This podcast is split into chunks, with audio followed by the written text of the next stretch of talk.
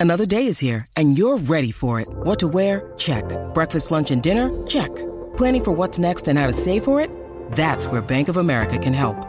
For your financial to-dos, Bank of America has experts ready to help get you closer to your goals.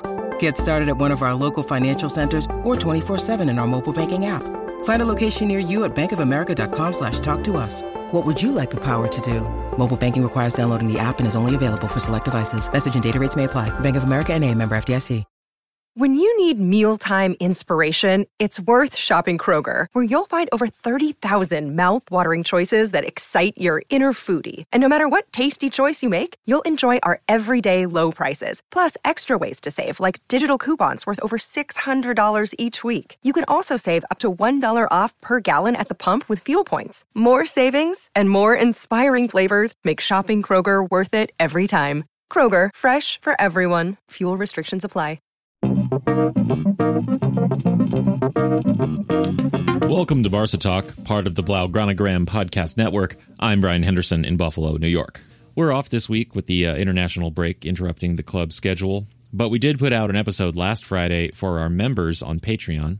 In that episode, we got an update on FCB Femení, who are having a magnificent season so far. We got that from Charlie Barca. And then Gabriel and Craig got into some topics that came in through the WhatsApp group we have with our patrons. So patrons sent in questions and things they were thinking about, and Gabriel and Craig responded. The big topic that they got into in that was Michael Laudrup, just reminiscing and discussing the uh, legendary Barca midfielder Michael Laudrup. So every Friday on Patreon, we give our members an extra episode. Next Friday, we'll be scouting Atletico Madrid ahead of Barcelona's match against them in the return of La Liga. So support the Blaugranagram Podcast Network on Patreon to get that and more members only content. There's a link to join in our show notes. Now, here's just one part of the Michael Laudrup segment from the Friday episode you know, we have a WhatsApp group for our Patreons. And so mm. I put the question to them and I said, you know, what do you guys want us to do this Friday since it's international break? And they wanted us to talk about Laudrup because some of the people in the Patreon group don't know who he is and, mm-hmm. you know, kind of the bad blood. And I would say it's definitely less or at least bad blood of him going to Madrid than the Figo mm-hmm. fiasco, mm-hmm. you know? Mm-hmm. But um, I first want to ask you, what is kind of like the first thing that comes to your mind when I say Michael Laudrup? Um, it's a difficult question because this he's so multi-layered, which I know doesn't answer your question at all. But you're right. It's the first thing that jumps into into my mind is probably that he played for Madrid, but then instantly, I'm all right with that. Whereas if you speak to me about Luis Figo, I get angry. So. I, I, you know, it's it, it's probably that in all honesty, and then I think what you have to do with Michael Laudrup is I think you can't snap opinions of Michael Laudrup are very hard. He's a player that really does need time. You need to digest him. You need to enjoy him, and that was kind of the way he played as well. So that that's my that's my instant reaction is that it's a difficult it's a difficult question for me. What about you? Yeah. Well, I have here on our notes. Um, so the 1986 World Cup was my first introduction to world soccer and just soccer in general. Mm. And I remember a couple of those matches. Um, I wish I could say I remember the hand of God, but I do not. I w- I don't remember watching that match live, right? It's more of kind of one of those things in retrospect. But I do, one of the matches I clearly remember was the 6 1 Denmark game against Uruguay. I don't know why. I don't know if it was because there was a lot of goals. I don't know if it was a Saturday. I can't remember all these things, but I did mm. remember the Denmark team. And I remember my father telling me, you see the way they play, how they play attacking, like that's fun football, right? Yeah. And I remember that as the Denmark team. So looking back, I always thought about Laudrup because I knew he had Barcelona history. Mm. So that's the first thing that comes to my mind. I always remember this 1986 World Cup because also it was the first time, Craig, that we got a VCR and we recorded all the World nice. Cup matches, you know? Yeah. So it was like a big deal in our house. And then the other thing too, I just think of, you know, he's kind of like the first version of Iniesta for me in that like the elegance and class of a football player. That's literally it. I've got one. I've got one note in front of me about yeah. it, and, it, and it, because I thought I would never forgive myself if I don't mention this, and, and and that's that for anyone who doesn't know Michael Laudrup and who isn't going to go and take the journey back and watch extensive clips of him. If you can imagine Iniesta playing in the late eighties, early nineties, that that's the best way I can think of to describe him. The love that we have for Don Andres imagine imagine that 25 years ago and that was michael laudrup it's a, it's a great analogy and that yeah that's the only notes i have in front of me for this was that it's, it is the perfect way of describing him just elegance class grace humble hardworking well spoken intelligent articulate a great guy and I, and I think and i'm sure we'll come on to it i think that's why there's no bad blood is because in the same way that you can't hate iniesta you know madridistas espanyol fans you can't hate iniesta you can't hit Michael Laudrup. It's impossible. He's too good. Yeah, and and that's the thing. I mean, I would say he's kind of the first version of Iniesta, and Iniesta is kind of the 2.0 version of that. Uh, just you know, with his first touch, his pass. Obviously, Laudrup kind of developed the croqueta move, but Iniesta mm-hmm. mastered it to another level, right? Mm-hmm. And mm-hmm. you know, I was watching some highlights today just to kind of get refreshed on his playing career. I just kind of want to start in his early playing career because you know, Laudrup it comes from Denmark, right? And Denmark is not a highly touted football factory. You know, even in the 80s, not even now. You know, there's mm-hmm. obviously some some bright players that have come out there, like Peter Schmeichel's the first one that comes to my mind, and maybe the Laudrup, mm-hmm. you know. But at that time, I'm you know looking at his career. You know, he he starts at Brøndby basically, and then goes to he almost signs for Liverpool. Mm. And, you know, Liverpool at that time were the biggest club in, in England, essentially. And it's funny because I was watching uh, the documentary on him and it was basically saying that he wanted three year contract and they offered him a four year contract. And he mm. basically took a chance on himself and went to Juventus. And, yeah. you know, Juventus at that time was the powerhouse in Italy. I mean, they still are, but even more back then when, mm-hmm. when Serie A was the, the best league in the, in the world, essentially. And he played at Lazio because he got loaned out. He didn't realize he yeah. can get loaned out. And that's kind of like the eye opening experience to what a club can do to you. They can sign you and then immediately show you the back door yeah. to loan you.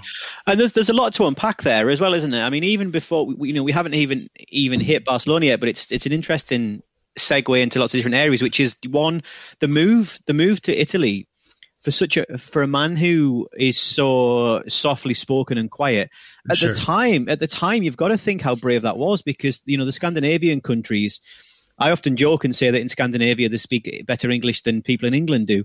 You know, so the, the, logical move, as well as the footballing logical move, would have been to go to England because of the language, etc., the climate, the, the distance. So to go to Italy was a very big move. And then the other thing is, you know, you mentioned him getting loaned out. And that would follow him throughout his career, wouldn't it? With the, because at the time there was a, um, a three foreigners rule in play, yep. and you yep. could only have three players that weren't domestic, um, and that would that would follow him through, and and that that is, I think, the most interesting aspect of Laudrup's career is that despite the fact that you could argue, and many did, Pep did, for example, I'm sure we'll come on to that, that Laudrup was the best player in Europe at the time. He often fell foul mm-hmm. of the mm-hmm. three foreigners rule because of where he played and where sure. he could play. So that that Lazio move was kind that would kind of follow him through his career, and it's a very interesting thing to unpick because could you imagine Iniesta getting loaned out because we wanted to play at the time? I don't know Bojan instead at the time. Yeah, yeah, yeah. It's crazy, yeah. but because Bojan was a kind of a number nine and Laudrup could play wherever, that's kind of what he battled early in his career. So I think as well as the obvious talent he had at an early age, there's a lot of determination in there as well, even as a youngster, to make that move and to go on loan, etc. A lot of grit there. Yeah, for sure. That's that's a really good point. You know, I'm always a big proponent. Like, I do not like this foreigners rule even today. You know, I just think mm-hmm. world football should just open its borders and just let you know it's it's a, I think it's such an old archaic rule, but anyway, um, you know, obviously he spent a couple seasons playing for Lazio, then eventually moved to the big team of Juventus, where he got to play with Platini. So that's mm-hmm. pretty impressive to be able to play with Platini at that time. Um, obviously, they he played six years in Italy and then decided that it was a time for a move. He thought that. Uh, he did. He never wanted to stay at one place for too long, and I thought that was mm-hmm. pretty insightful because you know a lot of players either move too much or they stay too long. Mm-hmm. And I feel that Laudrup was kind of fit the mold of like six years in Italy and then makes the move to Barcelona because of Cruyff and understanding the football. Obviously, you said the Scandinavian and mm. you know Denmark and and, um, and Netherlands are neighbors, and so he understands what Cruyff was going to bring, and so he went to Barcelona after six years in Italy. Yeah, and you know at the time. If you think about what the state Barcelona was in after Laudrup leaves, then fine. There's a European Cup there. There is there is several league titles there.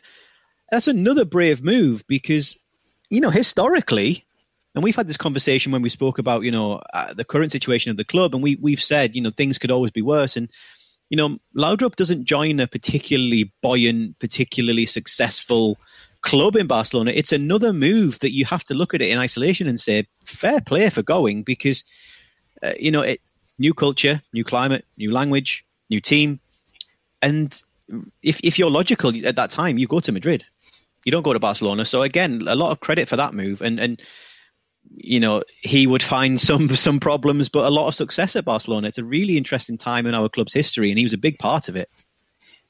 For sure, that's a good point. I mean, he even said that, you know, when when interviewed and talked about the the team, he said before I got there, we were not the dream team.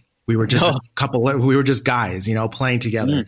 And, you know, obviously it's kind of the combination of the philosophy and then also those players grasping that philosophy and being the mm-hmm. philosophy perfect for those players that developed into the dream team. But like, you know, I, I just thought that was an interesting point because, you know, those players, you know, especially the Basque players coming to Barcelona, they were not the highest touted players mm-hmm. of Spain. You know, like Cruyff just found something in them that he wanted to bring and, and they eventually developed into that. So that's a really good point because, you know, if he really wanted to go go straight to the winner, you're going to Madrid, not to Barcelona at that time. 100%.